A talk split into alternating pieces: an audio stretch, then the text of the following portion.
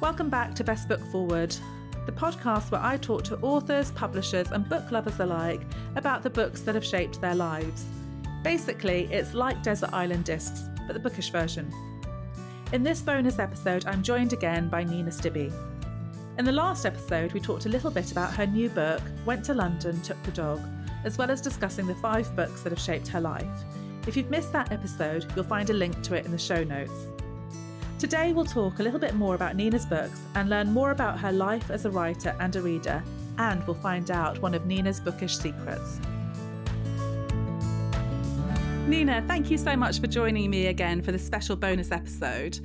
In the last episode, we talked about your new book, Went to London, Took the Dog, as well as the five books that have shaped your life. And today I thought we could talk more about your life as a writer and a reader. And at the end, I'm going to see if you could maybe share a bookish secret with us.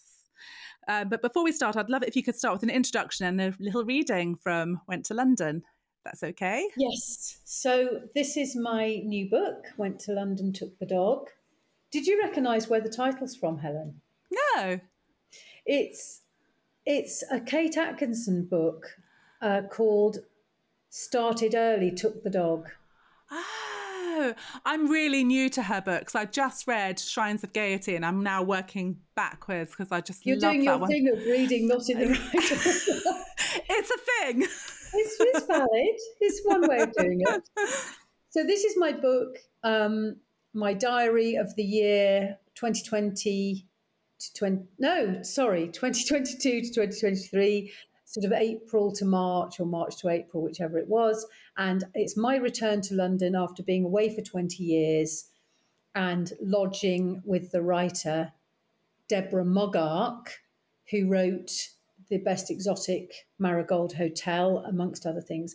And uh, I didn't know her, but I went and lodged in her house for a year and uh, stopped living in Cornwall in my family home. And so I've, I've, I'm going to read a few bits from early on. Packing for my London sabbatical. How many towels does one woman need? Too big, too small, plus two for the dog, plus one for swimming, and a spare for guests. Do I need a spare for guests for swimming? What about books, shoes? Ugh. I wish I had the confidence of my son Alf, who takes one pair of pants, deodorant, headphones wherever he goes, and it works out fine. Cathy Rentzenbrink is very excited to hear of my plans. Her acupuncturist has diagnosed an overactive amygdala, e.g., she might worry about twisting her ankle or drowning in a rock pool on a beach rather than having a nice time. I'm going to move on to a different bit. 27th April 2022. To London to move to my new lodgings. Debbie, Deborah Moggach, the writer that I've moved in with, Debbie thrilled with the toaster that Vic presented to us both as a joint gift, as if we were setting up home together for the first time. To begin with, I didn't think it had a crumb tray, but it does. After showing me certain light switches, warning me about the fridge door, and giving me a set of keys, Debbie left for Kent with her ex son's dog. Sorry, her ex son in law's dog, Cookie, a pretty ginger spaniel whose whole body wiggles when she wags her tail. I wandered about the house and tried to take it all in. Eva and Alf came round later for dinner. I lit the candles and sent a photo of us with our spaghetti and beer cans to Debbie, saying, Settled in already? Thank you. And I imagined her thinking, That bloody lodger better not burn the house down. But she probably didn't because she replied, Oh, how lovely, hurrah. Eva and Alf went home. I did some unpacking. The grapefruit, the grapefruit soap I bought myself as a moving in gift smells of pork. 28th April, first day living in London after 20 years away. I forced myself to venture out, bad back notwithstanding. Otherwise, why am I here? The streets are strewn with rubbish that spreads from the molested bin bags piled at every street corner. People just walk around it. Is this a Camden thing? It's not London wide. They hoover the streets in King's Cross. Camden Town no longer has an electrical repair shop, or a fishmonger, or a butcher, or any meaningful shoe shop. It's really only a tourist attraction for people who want to buy trinkets and leather jackets and hang out with other trendy young people. And that's fine. But what if you wanted a toaster mending? And London, which used to smell of privet hedges, antiperspirant, furniture polish, overripe melons, coffee, and various detergent, now smells almost overwhelmingly of weed, even in the morning. It drifts out of the windows, out of cars, and from tables outside pubs and cafes. It's not an unpleasant smell, and it reminds me of a certain azalea in my garden at home, which I planted to mask an ugly bit of fence. It's not as if I used to stroll about these streets all those years ago brimming with confidence, but now I'm like a creature who escaped the compound and is back staring through the fence. Thankfully, I've made a plan to have Alf's coffee break with him, and I walk over to Sam's Cafe in Primrose Hill, and there he is, white t shirt, navy apron. Okay, Ma, he says, and ushers me to a table in the sunshine, brings us coffee with little leaves in the foam that he's drawn himself and the others are laughing because they're more like jellyfish than leaves. And we share a slice of raspberry cake, and it's all I can do not to cry. I tell Alf I'm writing a character who regularly pulls the cutlery drawer and other kitchen drawers vigorously all the way out, so that the spoons and forks clank in their compartments, and that the other characters wince every time and worry about the mechanism giving out. Nightmare, says Alf. I realise that I'm very against dessert spoons, and unless I'm eating cornflakes, only really like a teaspoon, and that this foible is me at my fussiest. I'm not enjoying Debbie's cutlery, chunky tarnished silver or EPNS, and have borrowed a set from the cafe. Called in to see Mary Kay, but she was having a bath or a massage, something upstairs anyway, and I wasn't invited in. I I love that. It's so good. It's such a great. It's hard to know what bit to write to read because it gets it gathers pace, and you need to know who people yeah. are. No, it's brilliant, and I love it. Actually, you just brought about the packing. When you talk about packing, is one of my life horrors. I can't bear. it's it's. I mean, my son genuinely takes a pair of pants, some headphones, and a book. Yeah and and and um, is there one other thing he takes? But it, it works out great. It's fine. Yeah, no, I always pack like i am going expecting a real problem. Like I'll have if I'm going for a weekend, I'll have like ten pairs of pants. Like why? Yeah. what might happen? Well, actually, I have to have a lot of pants because I sometimes wee myself. So I do need so pants. I think we can be forgiven for taking a lot of pants. Maybe I'm anticipating what's going to happen in the future. Uh, so, in the last episode, you talked about how important diaries are for you. And you said a couple of things that I just thought were so lovely. You're saying, um, if you look back at your diaries, it will delight you. And it's like a present to yourself, which I just thought was so lovely. And I'm gutted that I haven't sort of diaried more now but when you read your diaries, it's a really lovely mix of like obviously you have this circle of literary friends who are all amazing and you sort of get a glimpse into that world. But then also, you know, there's the sort of day-to-day stuff of, you know, what's for dinner or what to pack. I know from just talking what we before, you know, that this was your genuine diary, but how do you sort of balance that to sort of keep it interesting?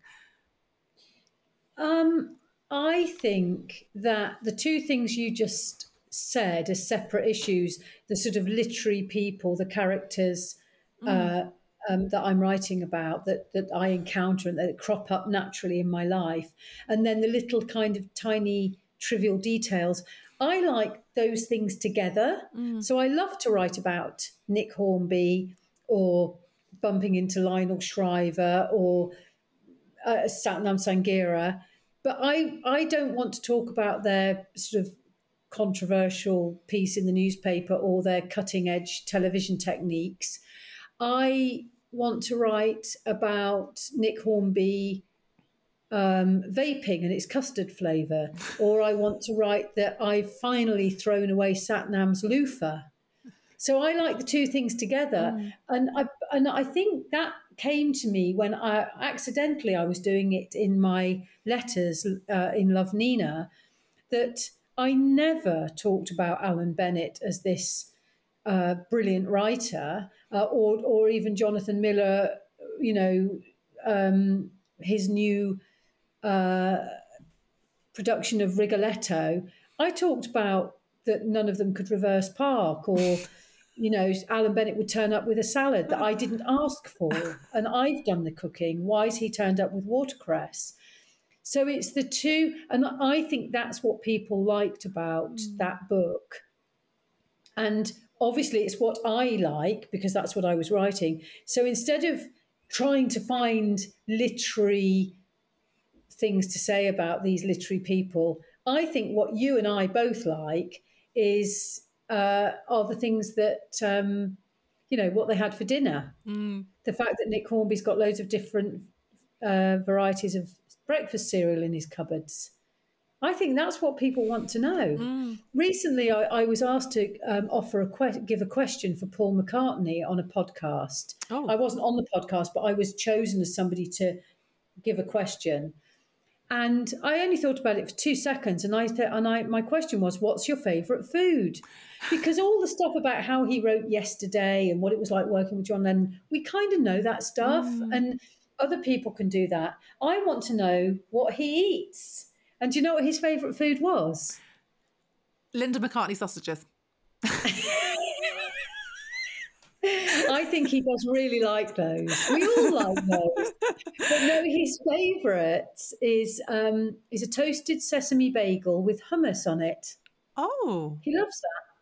Oh, you wouldn't yeah. think that, would you? But it is the thing. There is those little observations, like when you were just saying about teaspoons and cutlery and things. I think, like when I'm reading, yeah. uh, went to London. I was like, I mean, we left London. I think about 11 years ago to move outside. And it was like those sort of observations of when you're coming back that just sort of makes it really relatable. But if I think yeah. about sitting down and writing my own diary, I think it'd just be, come across really mundane. Yeah, but it wouldn't be, and and and we you must get out of that mindset because what's mundane today, um, you saying you thinking, oh, I really don't like big spoons. I'm going to start using a teaspoon for mm. everything. You, you'll love it in five years' time or yeah. ten years' time. You'll go, oh, how funny I was. Yeah. And you know, we like looking at pictures of ourselves and going, oh, I remember that jumper. I remember those glasses, and it's it's amazing what you don't when you try and remember. It's hard. It's it's a it's a lovely thing to do, keeping a diary. Mm, yeah, no, you have inspired me. I, I have always done this thing where I have like random notes in my phone of more things that like particularly with children when they were younger things they'd say and uh, you know mm. when kids say funny yes. things i've got like loads of sort of notes or you know if i've been with my sister and something funny has happened i've got all those it's not really a diary yes. but i love to keep but if it's in a diary it's it, it's doing the way you're doing it is great i mean there's nothing wrong with that but it'll it'll just disappear. Mm. You you won't be able to access it. Whereas if you keep a diary, the other thing is we all have these phones now, most of us, and they have these notes functions. So my diary, um, the book we're talking about, I did start off just writing it at night in a, in quite an ordered way, but then six months in, when I knew it was going to be published. I, I couldn't miss anything. I, I mean, it, it wasn't I got very contrived or anything, but if something happened, I wanted to make sure I recorded it. I became very um, uh, driven. And so I was keeping the diary not just at night, but I was keep making notes during the day. Like today, I've made a note about you interviewing Heather Morris because something funny cropped up. So I've made a note of that because I want that in my diary. So I've, mm. I've nicked that. And if I didn't write it down, I've written it down here and I'll make a note on my phone when mm. we finish this. And if I didn't, I wouldn't remember it. Mm. So I say your diary should be an ongoing thing that you do, uh, that we do. And you know, you drive past someone with a tote bag that says "With great brows come great comes great responsibility." You won't remember it later, mm. so write it down. I'm going to level up and get myself a diary. I just had a thought pop into my head actually of my sister saying she had a yearly planner that I think she got in 2020, and she wrote in that, and so she was looking back at sort of pandemic life, and I was like, oh, I'd forgotten that. I'd forgotten we did all this yes. actually. And that's a planner, so that's not even. Mm. And the, the, the, equivalent for me is I found a load of checkbook stubs, mm. and I was trying to explain to the kids what they were. and my oldest could remember. She went, "Oh yeah, I do remember checks because you used to sometimes send them to school." And so I read through the, the stubs. Yeah. Uh, you know where you wrote what the ch- you know, you, you know what I mean? Yeah, yeah, yeah, yeah, yeah. And uh, and it and one of the checkbooks had every month a payment to Habitat for a sofa that me and my flatmate bought on hire purchase. Do you remember hire yeah. purchase? So we went and got this sofa and we paid 50 quid up front and then we had to pay a tenner a week for a year or whatever it was. And so it would say, you know, it would say Camden Lock mug, you know, four ninety nine, and then and then Habitat sofa. Because Yeah. I was thinking Habitat sofa, Habitat. Well, how many Habitat sofas? Oh, it was on hire hire purchase, and then I'd have to you'd have to put it in an envelope and send it to to Habitat. It's just odd. Anyway, No, but it's lovely because I guess you're right. but it's like- the same thing, isn't it, as the planner? It's Mm. the same exact thing. But let's not rely on checkbook stubs and planners. Let's actually do it. Yeah, no, that's that's a good idea. I shall level up then and get myself a diary, and uh, yes, we'll see how we go. Um, so talking about diaries, if I had some magic powers and I could give you anybody's diary for you to have a good old read of, whose diary would you want to get your hands on? Their real on? diary that they were Their- writing. Their real diary, intimately. yeah, all their secrets, Gosh. warts and all. Um, well, I mean, I could see that somebody, a good person, would say, you know, Keir Starmer or Prince Charles or the Queen, you know, and have an interesting outlook. But actually, for me, I'm so self obsessed. I'd probably say I'd love to read the true thoughts of my landlady, Debbie, who I lived with for that year, and see what she was really thinking of me because she had to put up with me in her house. She wasn't there all the time. That's part of the reason she wanted a lodger because she was away much of the time. But when she was there and I was there and I was sort of, you know, grinding coffee beans or wearing horrible fleece trousers, I'd love to know what she really thought of me and Peggy because I always thought she didn't really like Peggy very much. And I'd love to Oh. hear her. Oh, yeah, I don't think she took to Peggy. In fact, she's admitted it. Yeah. Stunned silence there. Sorry. Well, Peggy, Peggy's not very cuddly, and Debbie's used to dogs that will get into bed with her. She babysat Peggy a couple of times, and I think she thought they'd be cuddled up on the sofa watching, you know, Succession in front of a log fire. And actually, Peggy likes to be near you, but not touching, whereas Debbie likes to be touching. Anyway, I'd like to know what Debbie thought of me. Um, but having said that, it reminds me of the time my mum, years ago when I was a teenager, we went to visit somebody. I won't say who it was. They weren't famous, but they were, you know, someone and in the family. And they, the people we went to visit, popped out. This is it was hilarious. We went round there, so it must have been 1980 or something. We went round to these people's house and we were having dinner with them. And when we got there, at the time we didn't realise how funny this was. They nipped out to get a kebab for supper for us. Um, so that's how important we were to them. They nipped out to get a kebab for supper. And while they were out getting the kebab in Kilburn, my mum read one of their diaries. She looked around the house and she picked up a diary and read it. And it said, and she came, she wandered back into the living room. She went, Oh my God. She went, Listen to this. And it said, it said something like, Oh fuck. Elspeth's coming tomorrow. Dreading it. What a nightmare. It, was awful. And I said, Well, Mum, that's your own fault for reading it. But then also, my flatmate, a few years after that, in the 90s, my flatmate lived in the flat downstairs from me. We had flats underneath, you know, above and below. And she had, a, she took in a lodger in her flat.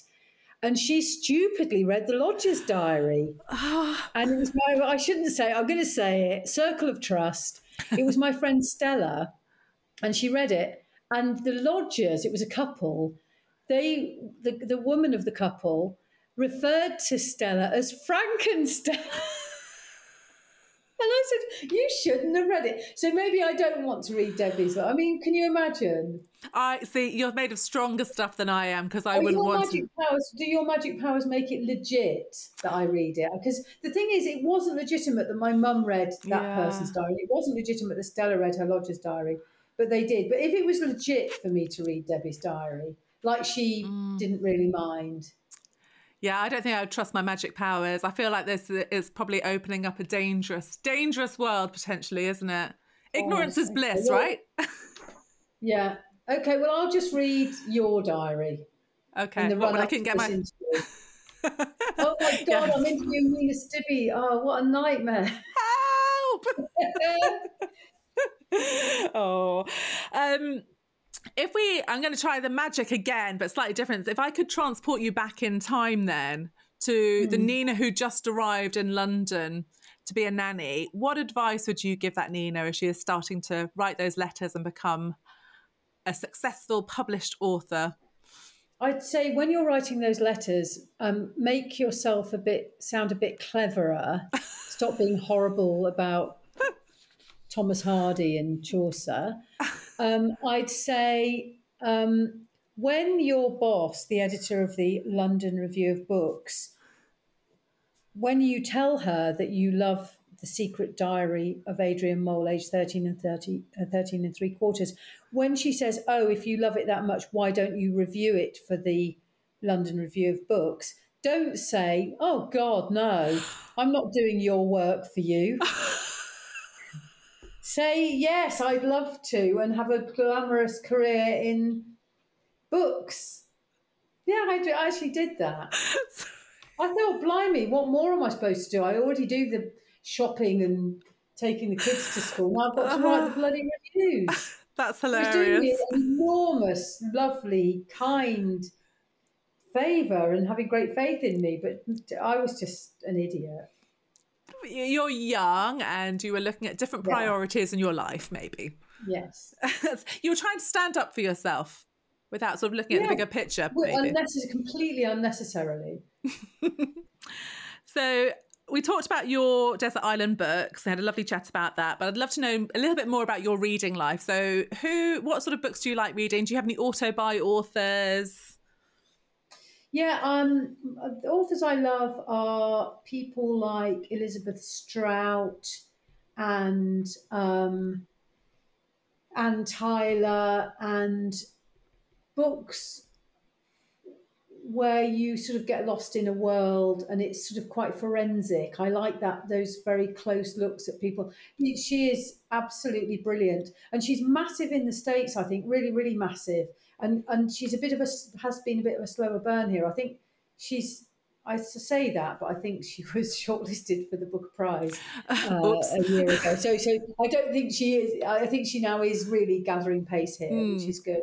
Um, I love long, detailed, not too overly plotted books by and about women. So, a book that I've loved recently and would recommend to anybody is Lucy Ellmann's Ducks Newburyport. It's a very, very long book, and all the reviews just went on and on about how long it was because I think it's a thousand pages or something. And they say it was one long sentence. Look, forget that it's long, it doesn't matter. It's good that it's long. It's extremely funny, really clever, and uh, uh, utter delight. So I love her.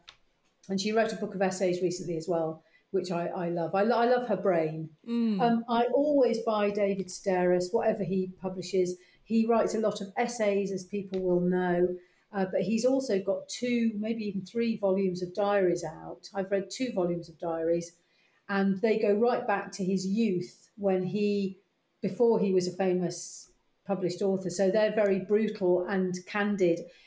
I think if you're of a, if you- you're faint-hearted, maybe start with the essays and ease yourself in. Um, but I love him. Who else? Let me just turn around and have a look at my, my bookcase. I love Lydia Davis, who writes very, very short stories. She's very, very clever. Um, um, bum, bum, bum. A novel I loved fairly recently that is an, an, uh, an old classic written in the, the very early 1930s is a book called The Fortnight in September by um, RC Sherriff, and it's about a family going on holiday. And it's a bit like an Anne Tyler in that it's just this family and they go on holiday for a fortnight to Bognor on the train. Mm. And that's that's all it is. Nothing much happens. For me, if somebody says, here's a new novel by so and so, nothing much happens. Yes, I want that book. Because it's all about the characters. Yeah, I love characters. Mm. I mean, I, I like a bit of a yarn. I loved another book, a favourite of mine is um, the one by Ishiguro about the butler, uh, Remains of the Day. Mm. So it's a butler going on a on a sort of a car journey to meet somebody, and we we sort of he he's thinking about his life, and we sort of look back at his life living with this uh, very rich posh family. And again, it's the early thirties. I think I like the early thirties. Mm. Interesting. Um, I've, I've, read another early 30s book called Vera by Elizabeth von Arnim, a book that sort of anticipates Rebecca by Daphne du Maurier. So it's about a woman, a young woman who marries an older man who is a widower, a widower, and sort of the atmosphere of this sort of spectre of this previous wife and so on. So uh, yeah, there, there's a selection of my favourites. I can feel um, the TBR growing as I'm wanting to yes. buy more. So finally, Nina, just wondering, do you have a bookish secret that you'd like to share with us? Yeah, I mean, I saw that you were going to ask me this, and I didn't know whether it was, you know, when I was a book sales rep, I always used to do X, Y, and Z in Foyle's bookshop, which I could have told you about.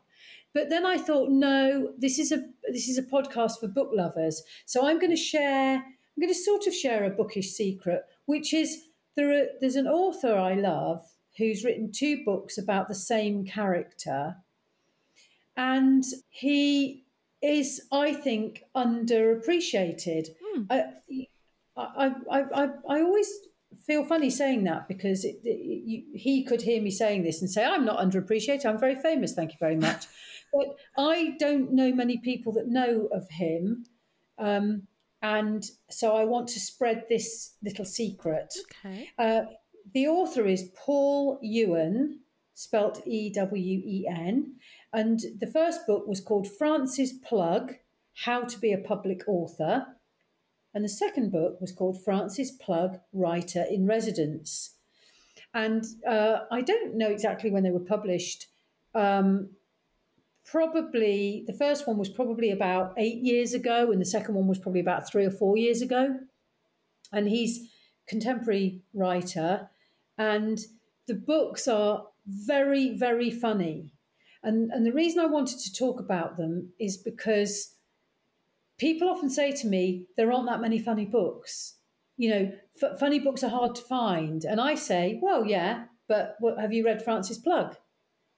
So there you go. That's my bookish secret. Very funny, very clever, utterly delightful. And there are two of them blend of fact and fiction. In the first one, he's trying to learn to be a public author. He's not published yet, this character, but he goes to book events and he really does go. So when he talks about seeing Hilary Mantel or Margaret Atwood, he really is there. And so what happens really happens. But do you see what I mean? Yeah it's a it's a really clever blend of facts and fiction. And when he's the second book, which is writer in residence, he's at the University of Greenwich as a writer in residence, and he really was there. Mm.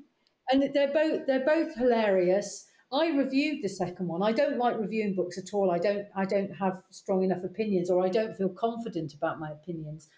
Um, but I couldn't not review it. So I reviewed it for The Guardian. So if anyone's interested, if you just Google me and the name Paul Ewen, you'll find the review. And I talk about both books.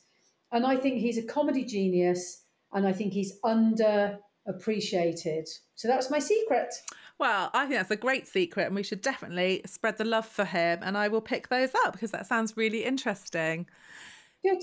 Nina, thank you so much. It's been so much fun to talk to you. I've just loved every minute and I'm so grateful for your time. Well, I've loved it. I've really enjoyed talking about books and I hope that everyone enjoys hearing what we talked about. And I hope that um, book sales for my favourite books go through the roof. Yeah, me too. That would be amazing. And thanks so much for having me. It's been really fun. Thank you, Nina. Thank you. I hope that you've enjoyed this bonus episode, and if you have, I would be so grateful if you could take the time to rate, review, subscribe, and tell your bookish friends about it. All of the books that we've talked about today are linked in the show notes.